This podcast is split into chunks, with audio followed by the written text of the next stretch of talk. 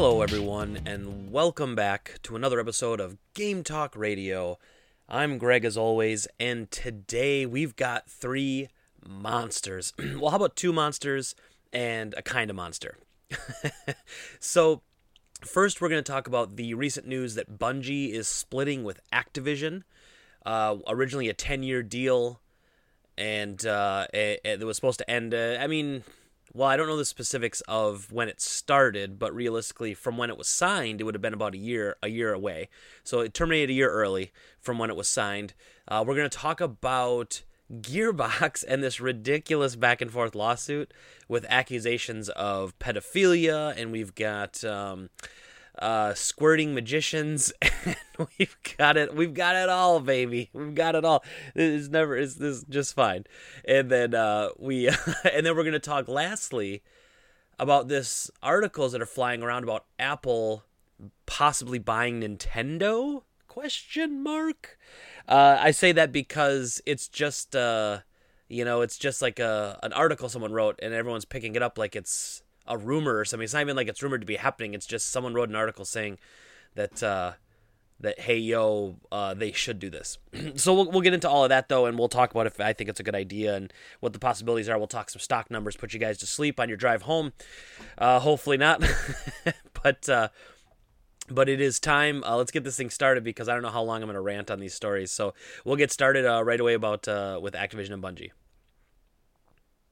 Uh, so to begin our first story, then we're going to talk about Bungie, and we're going to talk about Activision, and we're going to talk about the relationship they once had, which is now coming to a close. So if you hadn't heard, uh, la- middle to late last week, the the news came out that Destiny or the de- the creators of Destiny, Bungie, uh, and Activision, who's the publisher of those games, uh, were terminating their deal early. So if you don't know 10 let's see back in uh back in 2010 april uh, april 29 2010 an article was written that uh, that described that uh, bungie and activision had signed a 10 year deal together uh, this was at the time Bungie. Quote, We chose to partner with Activision on our next IP because of their global reach, multi platform experience, and marketing expertise, said Harold Ryan, a president of Bungie. From working together over the past nine months on this agreement, it is clear that Activision supports our commitment to giving our fans the best possible gaming experiences. End quote.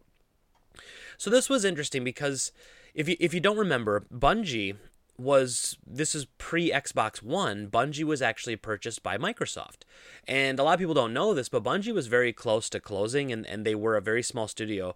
But they had they had this game that they were working on, a little game you might have known about called Halo, and they were it, it, it Microsoft saw promise in this game, and so when they bought Bungie, they bought the exclusive rights to Halo, they bought everything, and they had a great relationship for probably the better part of you know almost 10 years at that point as well and then, eh, eh, seemingly out of nowhere, Bungie goes to Microsoft and says, Look, we're not happy with this deal. We want to be our own company. Microsoft's like, Yeah, that's not going to happen. You know, we, we own the rights to everything. We, I mean, whatever. And so a lot of the people at Bungie said, Well, here's the thing if you don't let us buy ourselves back, we'll just all quit and form a new studio anyway. And they knew they'd never retain the rights to Halo. Microsoft was always going to keep that. They were never going to let that go.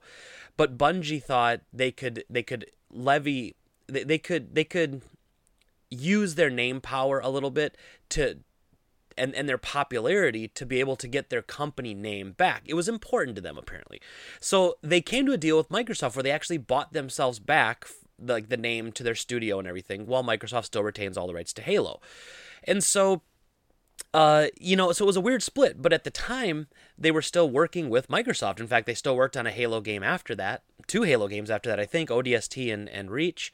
And then eventually, after Reach, that's when it was announced that, you know, we are partnering with Activision for an all new IP. And not only were they partnering with Activision for this 10 year deal, but Activision was going to be able to hold uh, Activision would not, excuse me, Activision would not hold the rights to that IP. So they would basically publish the game. Bungie would hold all the rights to all the games.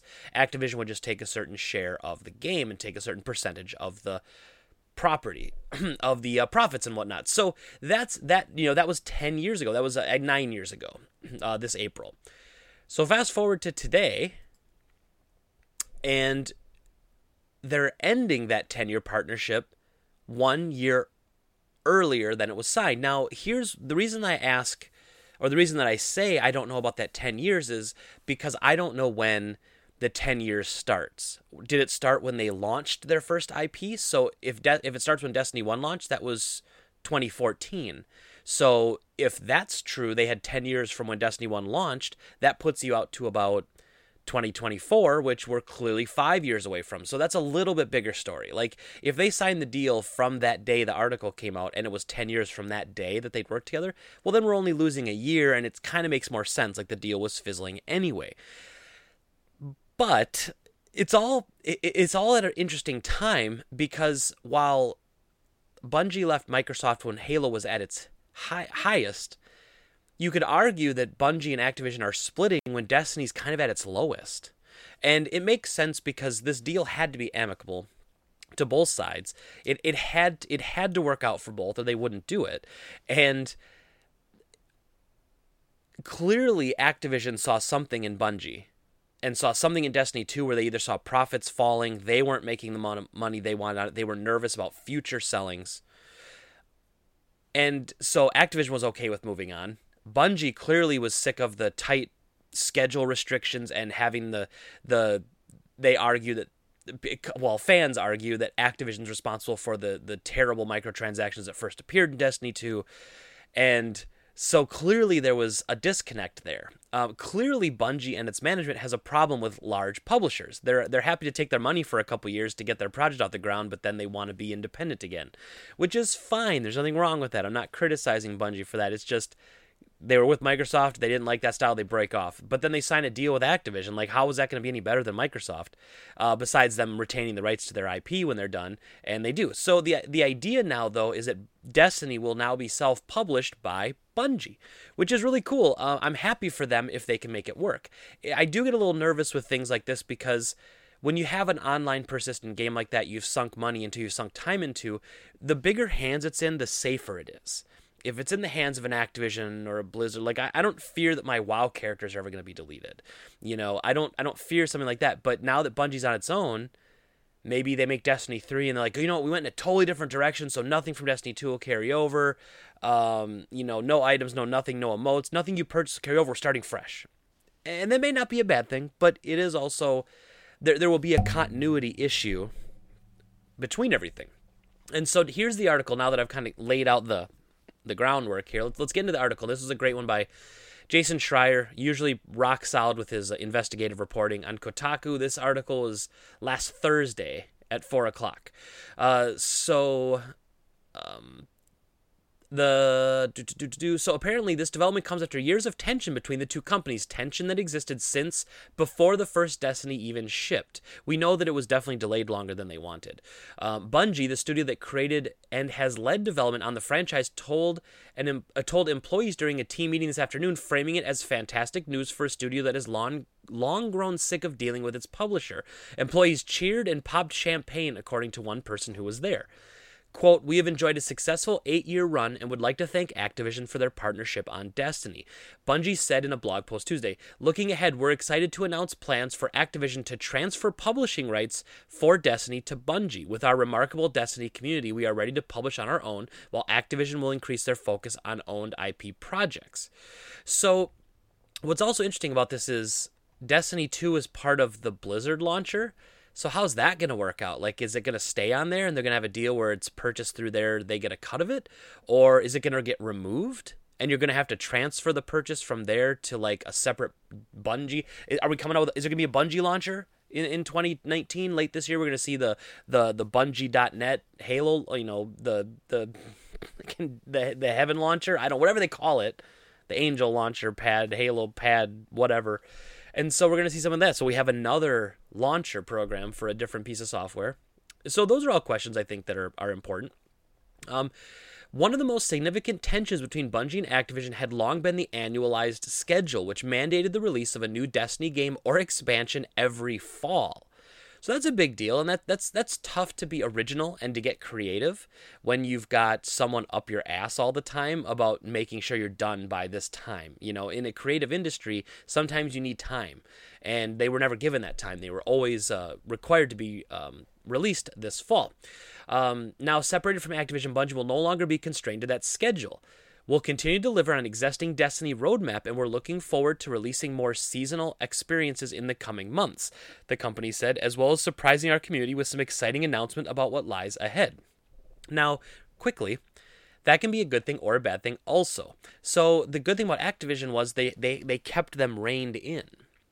Now, Bungie might say, let's get wild with it. Let's just dig in and make the best expansion ever. And you may not see any new Destiny content for a year or two and and that can be not good not for just the players but then your players start to drop off and then there's less players playing and it's hard to get them back in. It's the typical struggle with a lot of those persistent online games like that. And so that could be a problem. Also and, and obviously i have no proof behind this yet. We will see. I i do feel like some developers need to be reined in a little bit. My personal favorite game developer of all time is Hideo Kojima, one of the best designers and game developers out there. He's he's an all-star, there's no doubt.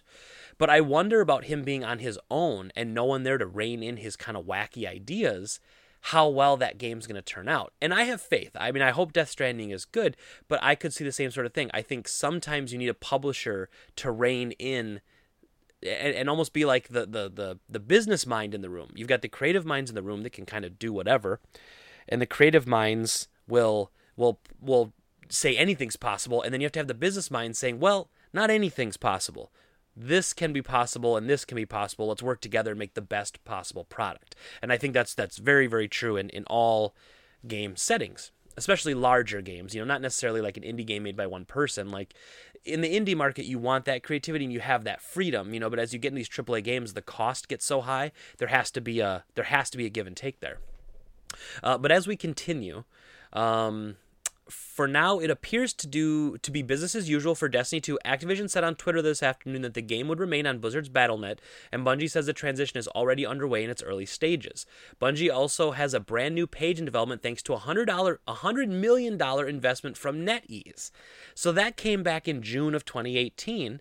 Bungie took a 100 million investment from uh, NetEase, which is a Chinese company, and gave them a seat on the board. So they've basically given up a ton of uh, equity plus you know it, it, this was part of the deal to get away from activision. You could tell like they were setting this up. Like they were working with activision to break the deal. They were getting a new investor and they were getting ready to launch on their own. Now netease might also be able to help with other things though hosting game servers stuff like that. So there is some benefit to this deal i think as well. But it is it's always unfortunate when you see like oh you know you're getting money from American company and and you know and then hey let's you know and, and a lot of the Chinese uh, tech companies are buying into a lot of American game developers. So I mean you hope it doesn't end up being anything bad but you're not sure. Like they thrive off of that business model of free to play microtransactions. Like you think it's bad here it's worse other places um, uh, let's see. It's also full circle for Bungie, which created Halo for Microsoft and then was purchased by Microsoft and then negotiated independence from Microsoft in 2007. At the meeting to announce that deal, employees cheered too. so, yeah. Uh, so and then and then the first comment down here just asked Jason Schreier what his take was, and this is what Jason thinks, and he's a big Destiny fan. I think this will be good news for Destiny and those of us who love it, largely because Destiny will no longer be restricted to an annualized schedule. Maybe instead of Destiny 3, Bungie will now be able to transform the game into a single SKU that's updated regularly. That's my ideal scenario. So he's saying instead of making Destiny 1, 2, 3, let's just make Destiny. And then it doesn't matter, like, you don't have to have separate games, basically. Um, but Activision is an easy scapegoat. Most, if not all, of Destiny's mistakes came from Bungie, not the publisher, and self publishing a game is really effing hard. In addition to the risk, Bungie now has to handle many of the business aspects of game development that Activision was handling before PR, marketing, biz dev, distribution, etc. Bungie has been through this before. Remember when it split from Microsoft in 07? Things weren't so rosy in the years after that. I'd say be cautiously optimistic. So that's kind of Jason Schreier, who wrote the article's take on it. And then this story came out, which is a little unfortunate, but uh, this one here. So just a couple, just a day ago, we had a group of investors uh, from, let's see here. Sorry, I had it and then I lost it. Uh, third party lawyers from Pomerantz LLP are currently investigating the sudden announcement, which has been linked to sizable dips in the company's stock. So now you've got Activision stockholders calling for an investigation as to why they're doing this deal without considering other factors. So, um, going on to say this article considering that the destiny franchise has sold more than 325 million at retail shareholders aren't convinced that they had all of the facts prior to the split a legal firm that touts itself to be premier in the areas of corporate securities and antitrust class litigation has now opened an investigation into Activision Blizzard to ensure that the disclosure was in fact lawful. It remains unclear what or who is specifically the target of the fraud investigations, as both sides remain distinctly silent during the process. Unfortunately, during this time, stock looks like it has started to recover. However, its current $46.50 at the time of writing still pales in comparison to the $51.35 prior to the announcement. So it has started to come back, but it's still down. So obviously, stockholders are like, well, what the hell? This killed our stock. Why would you do this? And so quickly as we talk about this, so the stock market's weird. And if you don't know a lot about it, I'm not going to go into specific details, obviously, about how it works. But what I want to tell you a little bit about is how what I've seen of companies that are publicly traded. I worked at GameStop before they were publicly traded and then after. You know, as soon as we became a public traded company, you started to see weird things happen in company policies. They were more worried about the stock price going up than they were worried about putting money in the bank. How, how messed up is that, right? That's very, very strange. So you have more of an obligation to these stockholders. In fact, it's it's like it's against the law to not do what's in the best interest of your stockholders for good reason. But so I saw a company that used to do everything it could what it thought was best for profits and best for taking care of customers into changing into a publicly traded company where now it was the the best thing was what can move our stock price. And a funny little tidbit when I was at GameStop, it was during many I was there for 11 years and so I saw many things. I saw the purchase of FuncoLand and I saw the the the merger of EB Games which essentially was GameStop buying EB Games. And at the time, it, it's funny, EB Games stock was like 3 times higher than GameStop's. It was crazy how much higher it was. And they were hemorrhaging money. It's crazy how much in debt they were and how they didn't have money and they weren't able to keep going without GameStop buying them out but their stock price was worth more. So having a high stock price does not is not always good for the company. It's good for the investors, and essentially then more people will invest. So I guess that is good for the company, but it's not always what's best profit wise for a company. As silly as that sounds, GameStop at the time they bought FuncoLand with all cash they didn't have any debt after the FuncoLand purchase, and then they the first time that company ever went into debt, in my if I remember correctly, in talking to everybody like the the higher ups about this at the time, was the first time they went into debt was when they purchased EB. They had to take a loan out to buy EB and to buy their stock backs and all that sort of stuff. But GameStop stock still today sits at like fifteen dollars a share. It's wild. I like how how low it sits and how it never moves. And every year there's always some crisis as to why the stock doesn't move, which is why, and we did a story about this a few months ago, which is why there's rumors that a private equity firm might just purchase GameStop, get it off the market. You know, there's certain firms that would rather own a company like that that just makes money because GameStop makes money. That's what's so stupid about all this. There's all these doom and gloom articles, all this stuff about, you know, the the game industry's dying, this is dying, that's dying. But they make money. They're a company that's successful and makes money. The only reason anyone thinks they're not successful is because every quarter they have to go up and be like, well, you know, we didn't sell as many PS4s as we thought we would. And then everyone's just like, oh, boo. And then the stock price goes down. it's so stupid. Um, but good for that. You know, if a private equity firm is able to purchase them, then good. And, and, and that firm will be happy with the money that that company makes. And who knows, maybe they'll be able to return them to that time when they weren't so focused on stock prices and they were focused on service and on making money. So anyway, that's just a little bit about how this stuff sort of works. So that's why these stockholders are kind of pissed, even though this might be the overall better thing for Activision.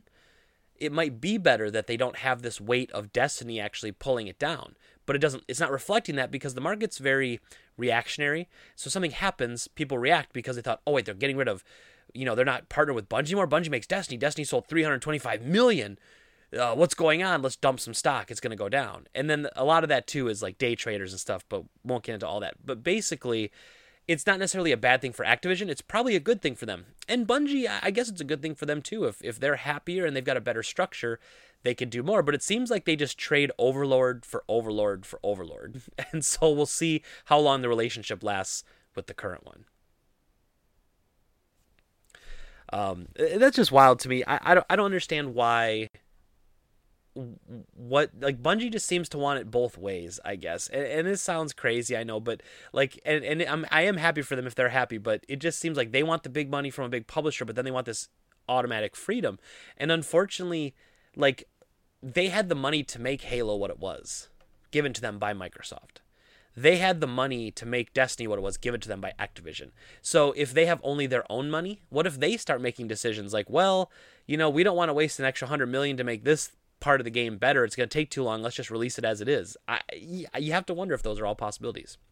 Um, so uh, then we're gonna move on. This next story is wild. Um, there's so many pieces of this. I freaking love it. This uh, this gets real wild and a little dirty too, uh, and I like it. So it's got everything that we love. So uh, here we go.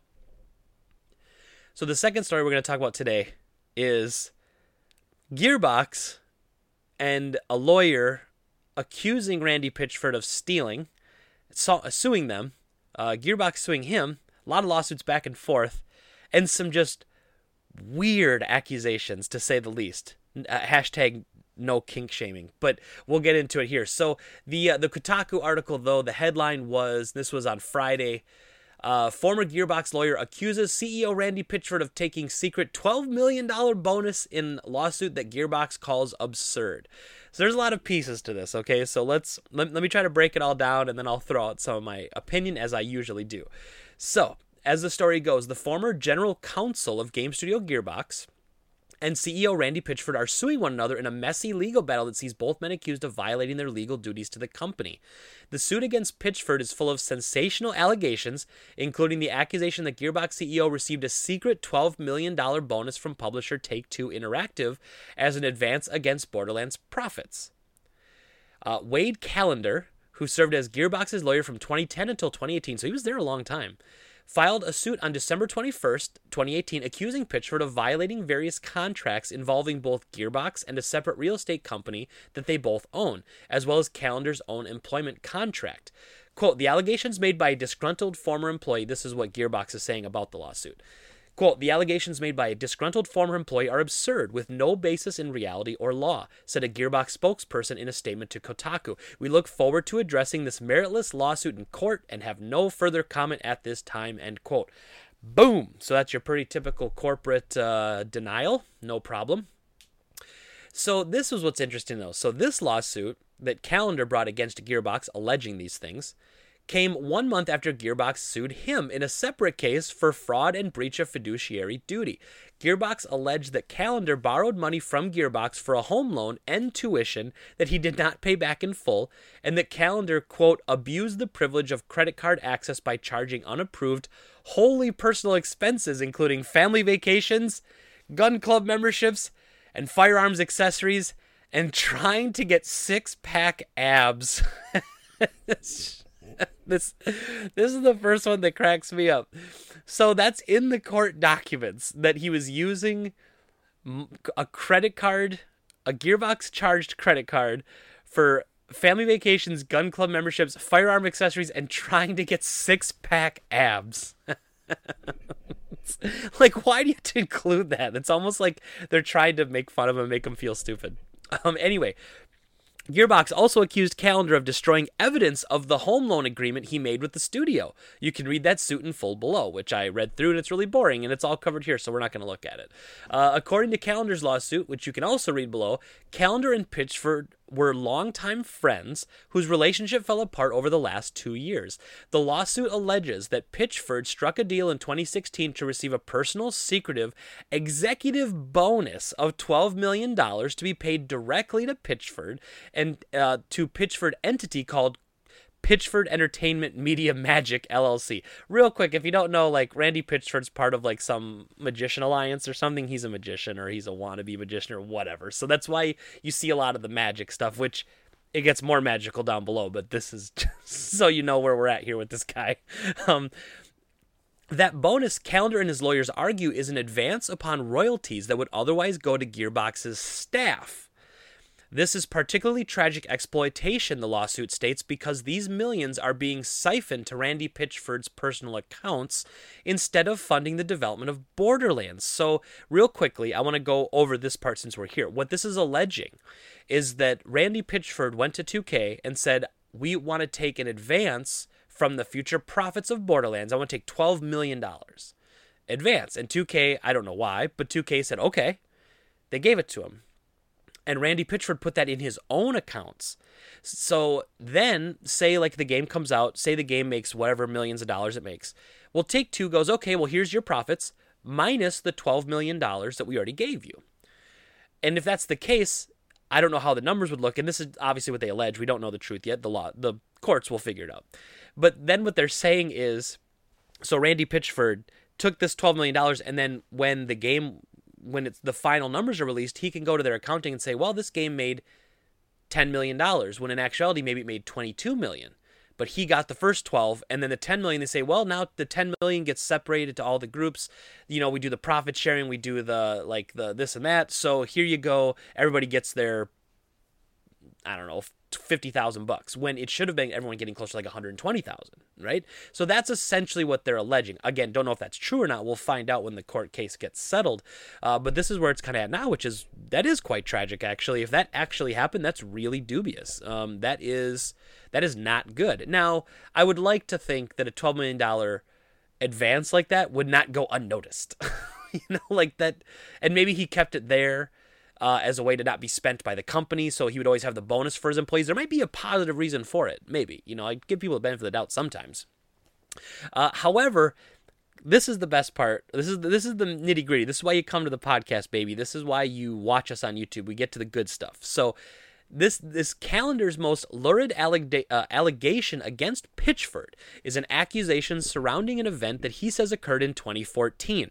Callender says that Pitchford left a USB drive in a Dallas, Texas restaurant containing sensitive corporate documents for Gearbox and its partners, including 2K Games, Sega, Sony, Microsoft, and others. Uh, the lawsuit goes on to say, upon information and belief, Randy Pitchford's USB drive also contained Randy Pitchford's personal collection of underage pornography. So then you're like, hold on, hold on. And this is actually, and I want to get more into why this is bad, besides the obvious. So, yes, if he had a USB stick that was discovered by somebody else that had child pornography on it, Randy Pitchford should be in jail now. Like it should, it should be over. It should be done. Um, if that's what happened. And now that's what this lawsuit alleges. Now, apparently, though, the, the lawyer Callender doesn't even know what was on there. That was hearsay from somebody else. So there's a lot of, and, and that was kind of a, I think putting that in there was a, a, a political move to try to get headlines grabbed. And, and it worked um, when this story first broke, a lot of the headlines were Randy Pitchford accused of child pornography possession. And you're like, whoa, whoa, whoa. Like, that's huge. And there's a lot of context here. And I'm not saying he didn't do it. I'm not saying he did. I'm not saying he didn't. We will find that out. Like, the courts will find that. But uh, so as as we look at this though, this is what happened. Okay, Randy Pitchford lost a USB drive in a Dallas Dallas Texas restaurant, which by the way was medieval times. so we're just just loop around. Let's just loop it around in this magic theme and this medieval. Let's just loop it around. Um, it's it's all here, man. He's got a type. Let's just say that. Um, so it had sensitive corporate documents for Gearbox, 2K, Sega, Sony, Microsoft, and others. it's just that's just bad. I mean, I'm sorry. That is that is not good. That's bad. Ooh, that's bad. And it was apparently uh, before it was um, before it was like it wasn't password protected or anything because uh, they talk about the guy who found it. Um, where is that here? Uh, anyway, so then it go. The article goes on to say, um, several hours after the publication of the story, Ars Technica tracked down a magic podcast. So again, here we are.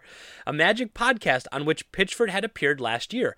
Around the same time, a Gearbox spokesperson also emailed the podcast to Kotaku in an episode that went live December 22nd, the day after the lawsuit was filed, Pitchford told his version of the USB stick story.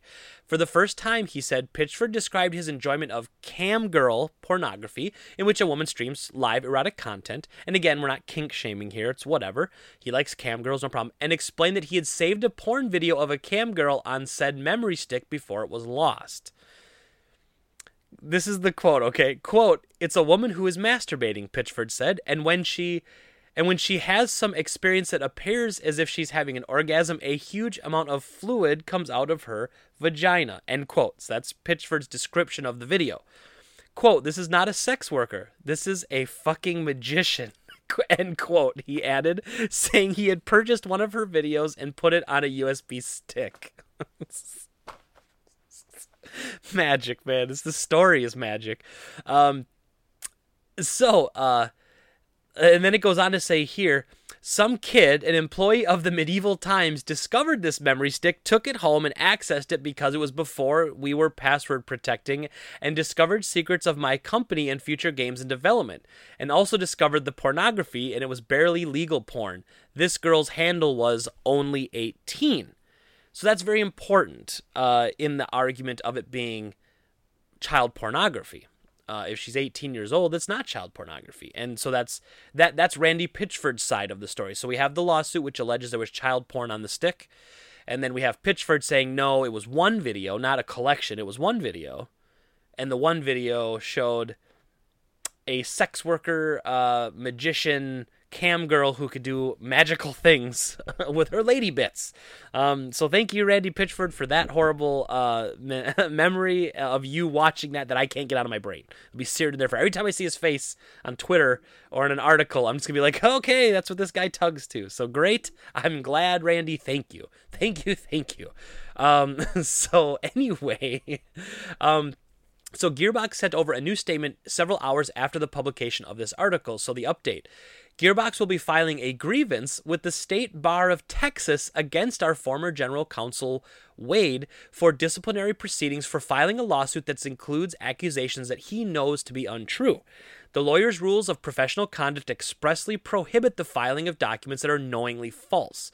The tell is within Wade's claim itself. His use of hedged lawyer language and clever application of quotation marks betrays that he knows that the impression he is trying to create is based on lies.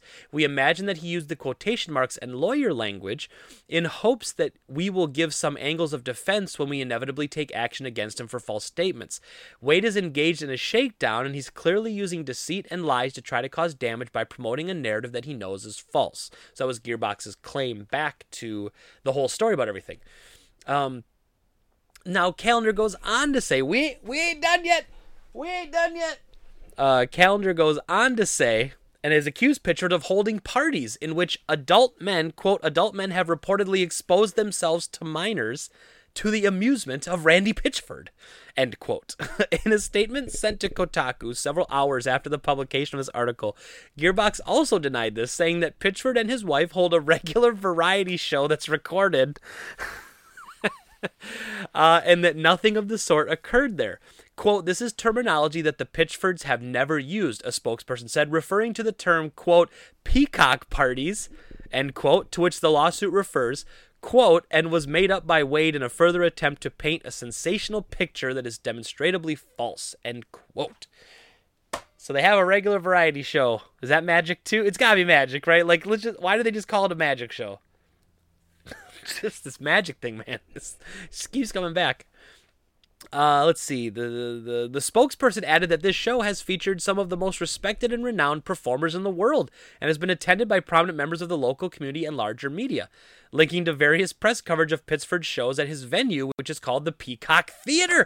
Oh, oh, here we go. Uh, Gearbox, which was founded in 1999, is best known for the critically commercially acclaimed Borderlands series. The studio has developed Brothers in Arms, Duke Nukem Forever, Pitchford. Now it's well, they didn't really develop Duke Nukem forever, but whatever, we don't have to talk about it. So so this is, you know, that's that's your jam. That's that's the initial story. And then uh, just yesterday, was it yesterday? Yesterday, yesterday, uh, a day ago, Ars Technica reports that the Gearbox CEO allegedly mocked the ex-lawyer's Christianity with slurs and ridiculing gifts. So this is not over yet. So in October of 2018, 10 days before video game studio Gearbox Software sued its former general counsel over allegations of fraud, the counsel in question filed a discrimination claim with Texas authorities. So hold on.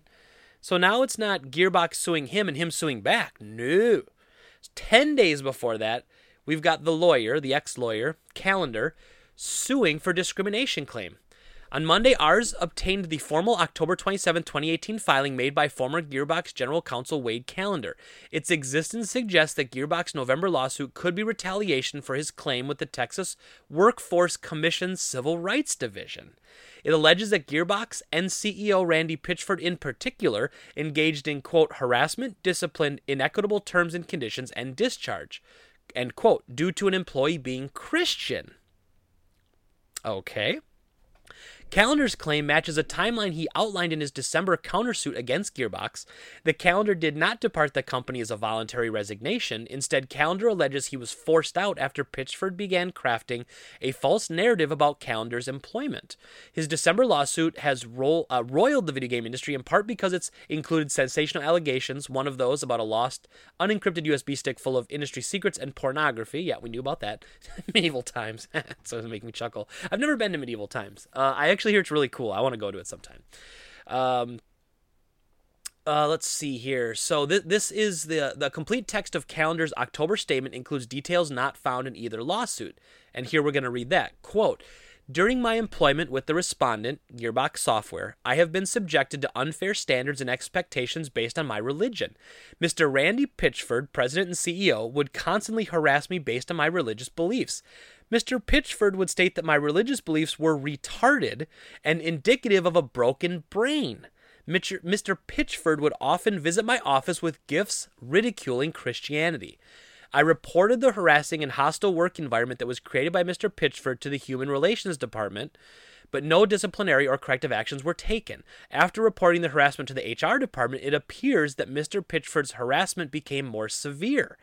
After I notified the respondent that I could no longer tolerate the persistent hostile work environment and wanted to commence with my exit negotiations, Mr. Pitchford immediately notified other employees that he was accepting my resignation, which was non existent. I was immediately restricted from my Gearbox email account, personnel resources, and access to the building. I believe I was retaliated against and terminated from my position based on my religion, which is Christianity. Oh my god. Like, it just keeps getting worse. Uh, but uh, so what he's basically saying here, just really quickly, Randy Pitchford was talking mess about him being religious, uh, would harass him about it, saying using the words retarded and broken brain to explain somebody who has religious beliefs. Um, would give him gifts ridiculing Christianity. So this came out before the initial lawsuit that sued him over the, uh, you know, the the the lack of um, doing his duties as a lawyer for the company.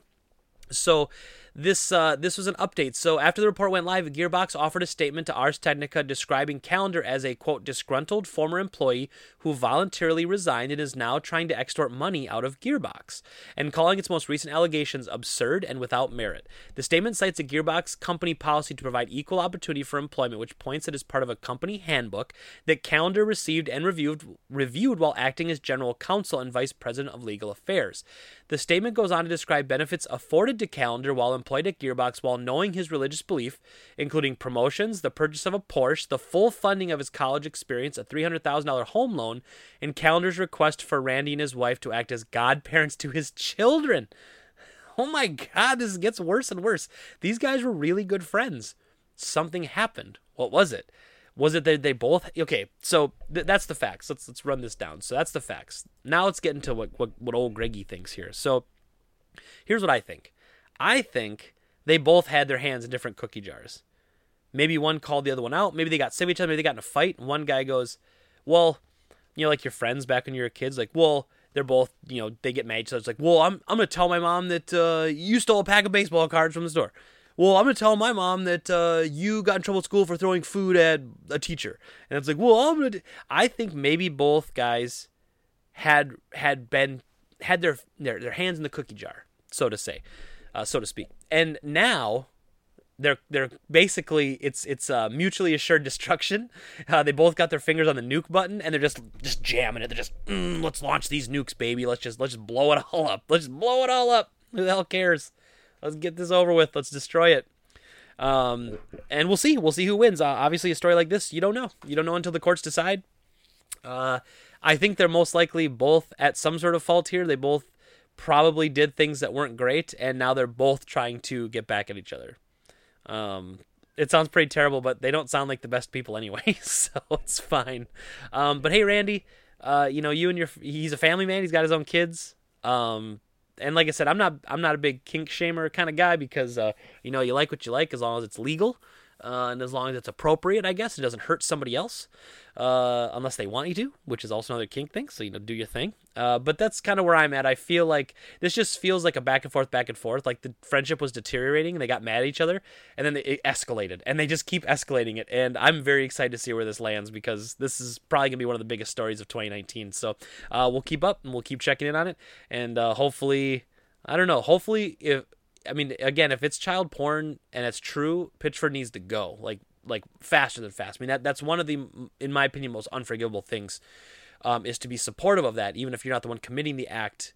Just owning it or trying to view it like that is that that's a that's a level for me. That's like that's like a line that is uh, to me is is is is un crossable and and if he's there he needs out and he needs to go to jail for that like anyone like anyone else should not just him but anybody who, who commits such an atrocity.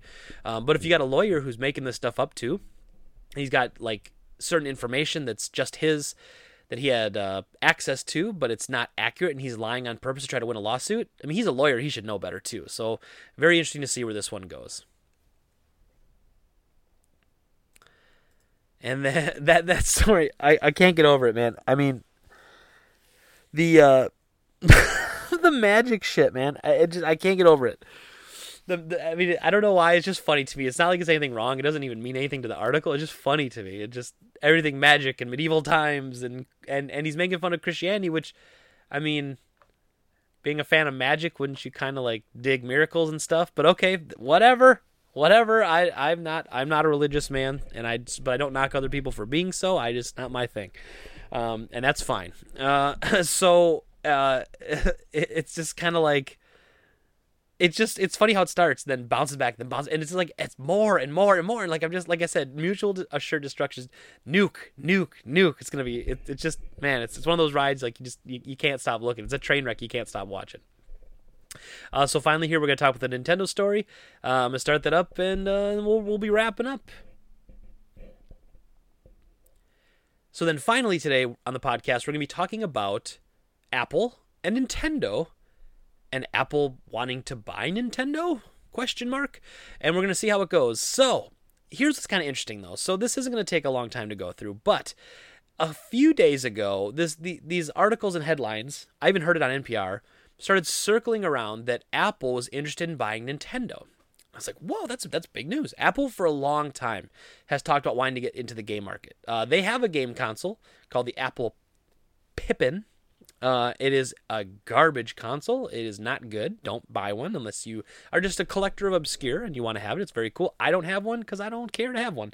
But uh, they they so they've tried it before. Obviously, they have the the the the app stores and they have the iPads and the iPhones. And so they're always looking for good software for that, which I think they've been successful. Apple's done a really good job with that store and putting and getting good developers and good software on that store. So the this this headline comes out a couple days ago. Apple's next big move, it should buy Nintendo.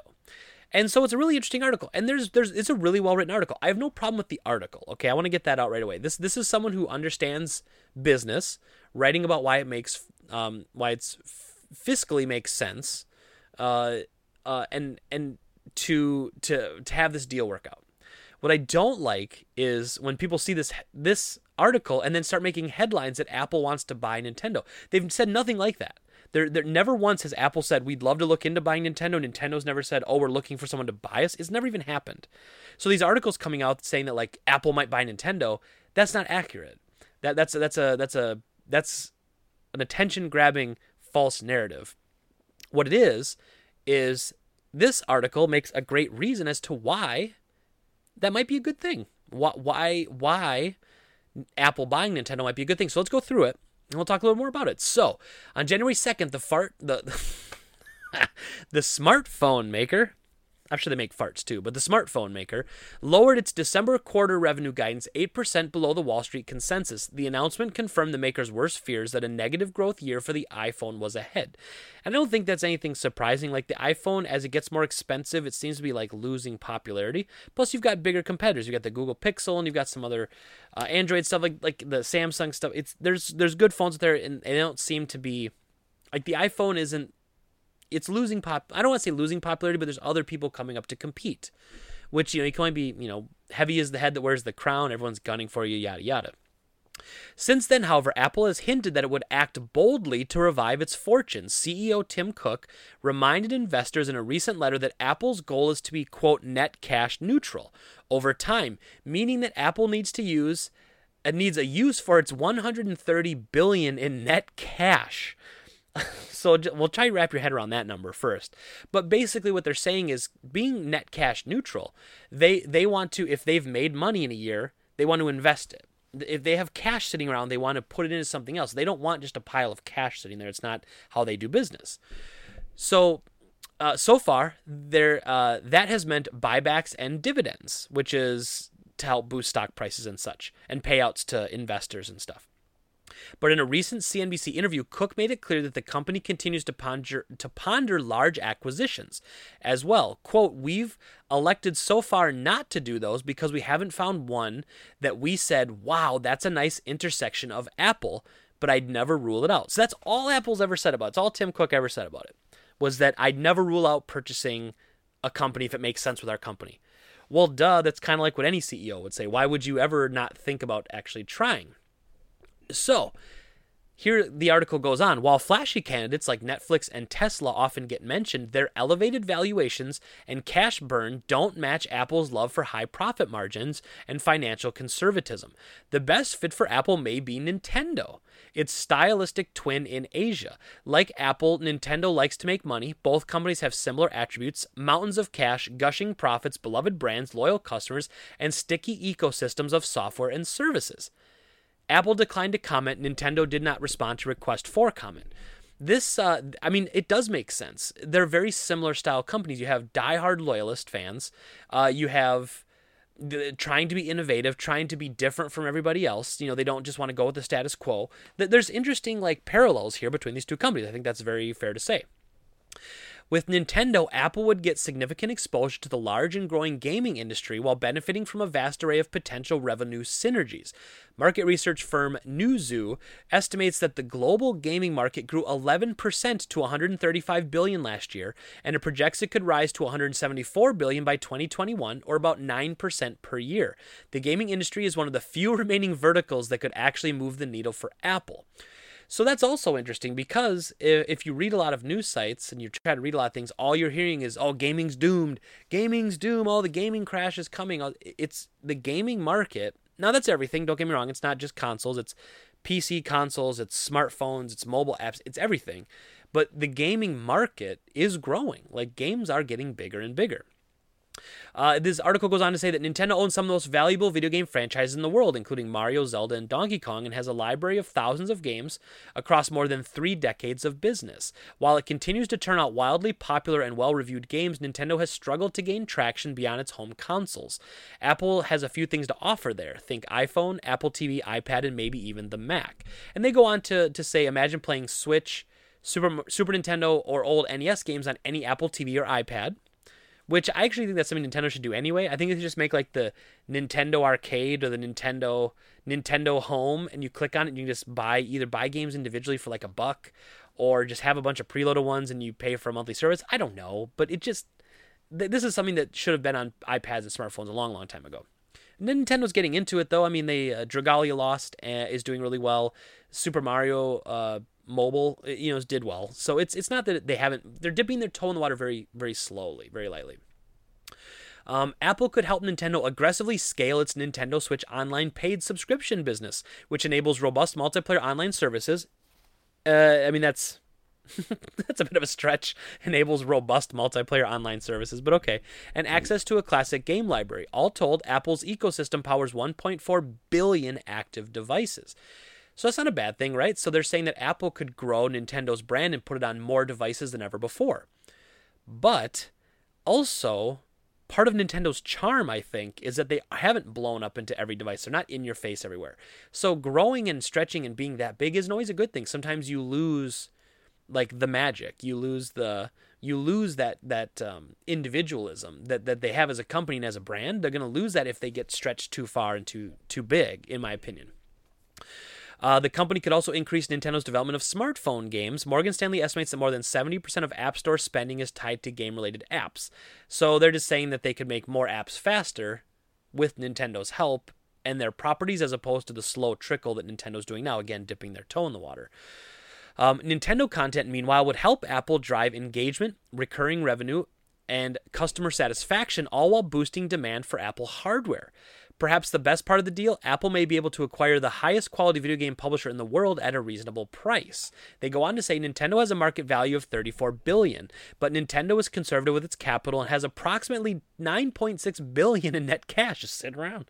That gives the company an enterprise value of about 24 million. If Apple offered a 50% premium to Nintendo's market value, a deal that Nintendo would have to consider that's basically enough where they have to like give it to their stock, uh, their their shareholders and stuff have to decide.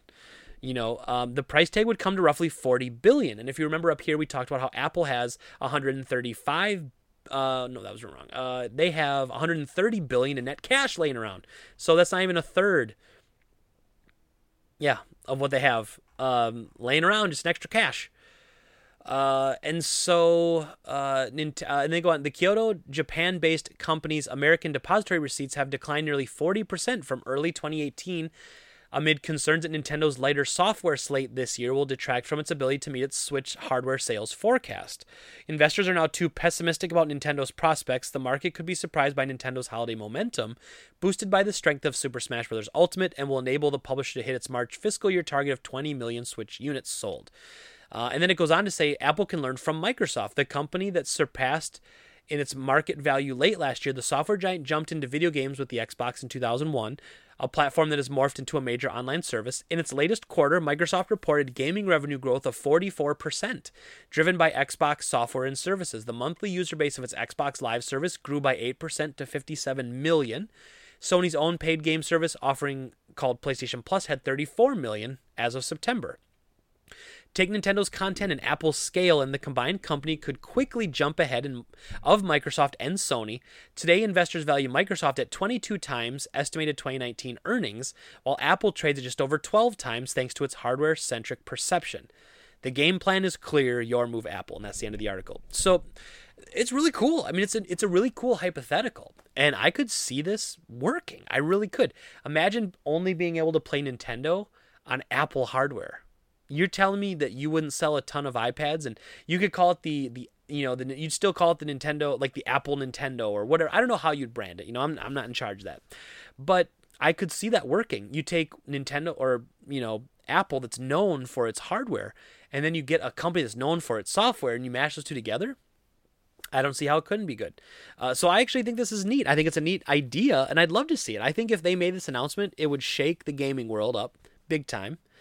Um, but I don't think it'll happen. You know, just sorry to say, like anybody who thinks this would be great, I, I don't think it'll happen. I don't think we'll see it. I would, I think it's a good idea. I, I could see it working, but Nintendo's seeing great growth right now. Like they're seeing a positive reaction. They're not in a low point. You know, after the Wii U dropped, I could have seen something like this happening. After the GameCube, after the, um, you know, I could have seen it.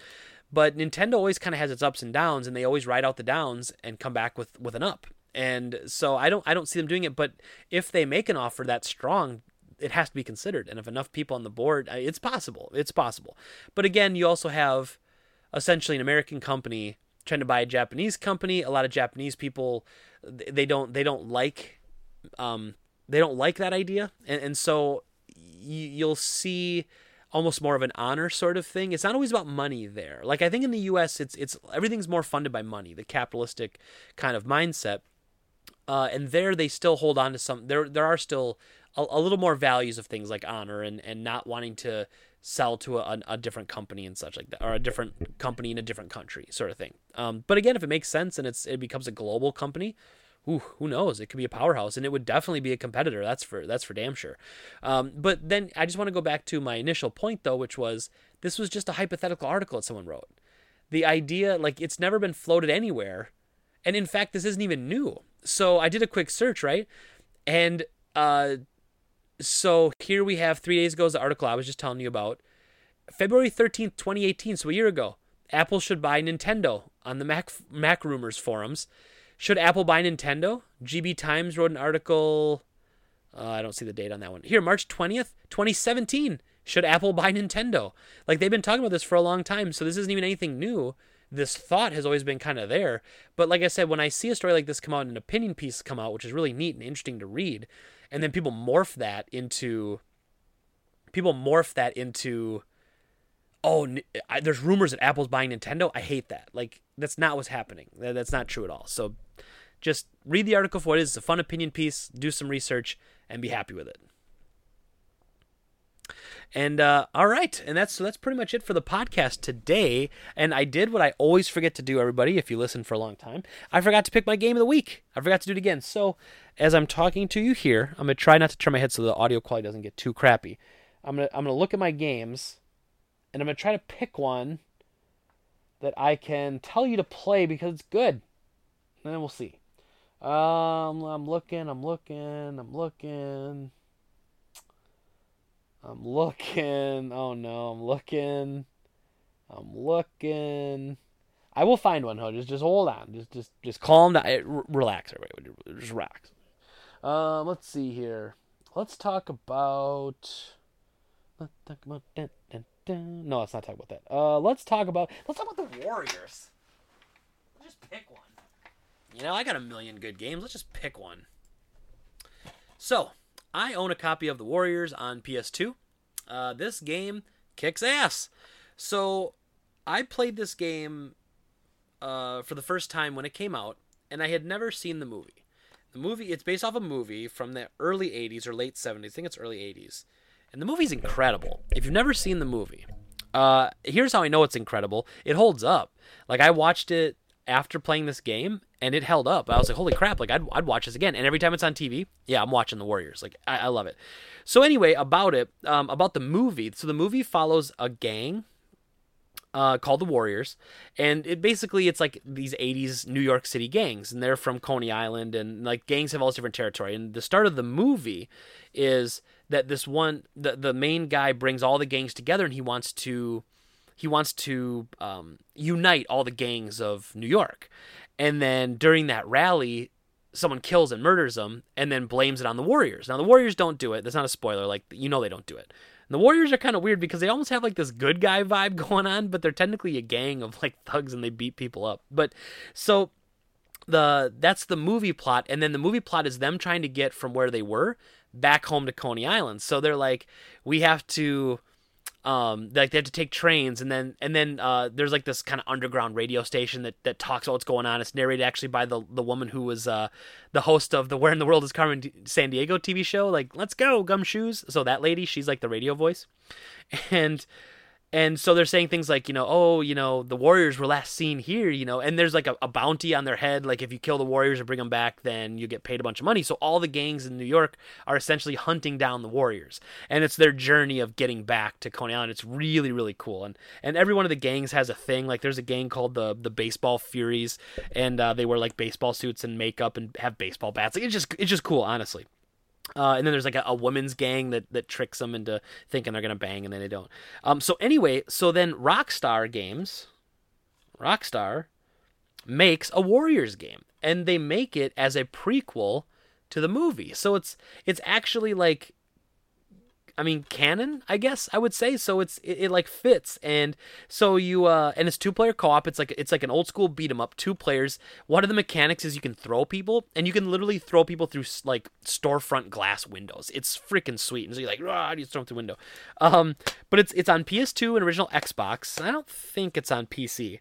Um, but uh, it's it's super cool. Uh, and it's just it's just a good kind of beat 'em up brawler and uh, yeah, and it takes place. If you like the movie, it's like a it's an extra part of the story. It's not just a recreation of the movie, and so it's it's it's worth playing. I highly recommend it. Um, it's really really fun. I, I like this. I like this movie a lot too. So definitely check it out. Uh, check out both. So, as always, everybody, thank you for listening and watching. If you're listening to this on iTunes, if you go to youtube.com slash drop rate, that's our YouTube channel. Would love to have you sub. I think it'd be really awesome. Uh, anybody who listens to the podcast can subscribe. It'd be great. Uh, if you are listening to this on YouTube and you want, you can subscribe to us on iTunes. Just go to the podcast app and search for Game Talk Radio. Look for me wearing my Game Trade shirt. That's the little uh, green logo over here. Uh, and um, yeah, I mean, and you can listen to us on SoundCloud too, but why bother? Just listen to it on iTunes. it's just better. Um, but thank you everybody as always for listening and watching. It's been an incredible start to the year already. We uh, we're we're getting close to breaking four thousand subs. We're getting there. Just doing the grind, you know. Um, if you haven't, uh, I did a video I'm really proud of. It, it, needs some work, don't get me wrong, but I'm really proud of. It was a uh, top 10 controversies of 2018 and uh, I, I, really am proud of that. Uh, it was my first fully edited, uh, recorded content video, and I really liked it. And it kind of was it was like my recap of 2018, since a lot of times I do news stories and stuff. So if you check out our YouTube channel and you check out that video, or um, you can find it. I've, I've tweeted it out too. You can follow me on Twitter at Game Trade Greg. That's Greg with two G's at the end. Um, uh, also, I don't. Um, it's over now because the Packer season's over. But I also do a Madden matchup uh, that I put on Twitter, basically with the local radio news, uh, ra- local uh, sports talk radio. I go on there with those guys, and we every week before a Packer game we simulate it in Madden and we talk about how it went. Uh, how it went. So, um, but anyway, thank you again as always for listening, watching. I appreciate you. And as long as you keep listening, I'll keep talking. Have a good day. Bye bye.